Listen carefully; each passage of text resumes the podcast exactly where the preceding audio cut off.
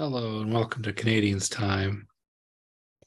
We see once again the reverse retro jerseys appear to be a cursed garment as the Canadiens fell in overtime tonight to the Detroit Red Wings.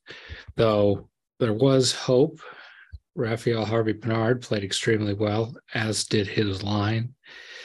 I got to admit, uh, a little while ago, I was basically saying I didn't see where Michael Pezzetta fit into the scheme. I was wrong on that. I think he's he fits in and he put he fits in very well in in this sense of this line that he's working very well with Belzile and RHP, and I think um, he's always he's always been a, a he's always shown a massive amount of effort. That's no doubt of that. It's just been where what has been produced from that effort.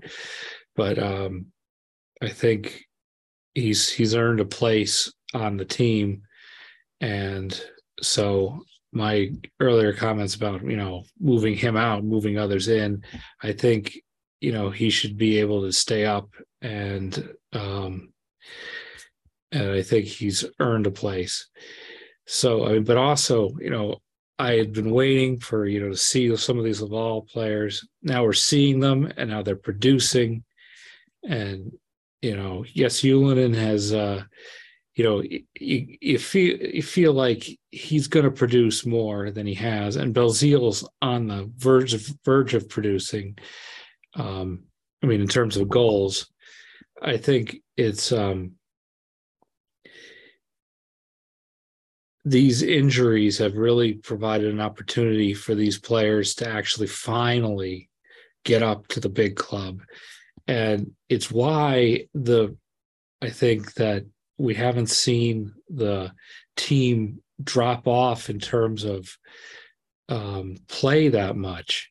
I mean, they're just you would you would expect that oh now they're gonna now they're gonna play more poorly. Well, they're not. They're playing well because these players that were in Laval are quality players, and you know it's not it's not my knowledge of that. I mean the the people that actually know what they're talking about, you know, talk about that, and that's how I know that.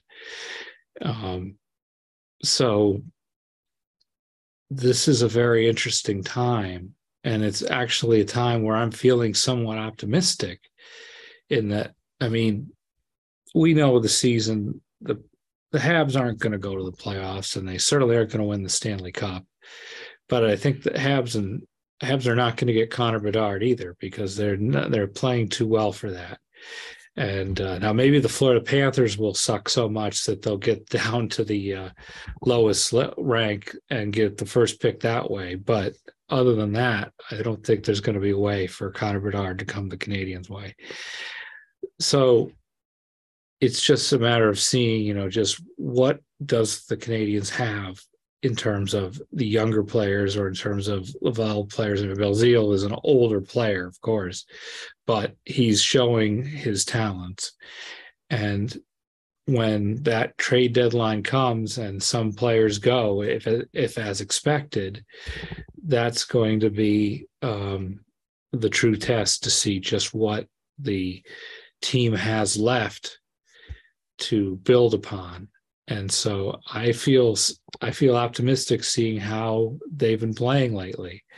And uh certainly you know i i i worry on this on this little podcast that hardly anyone listens to i worry about being too negative when we've seen so much sort of bad stuff happen this season. But i think there's reason to be feel good.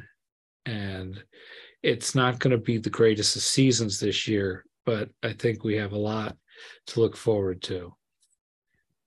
That's all.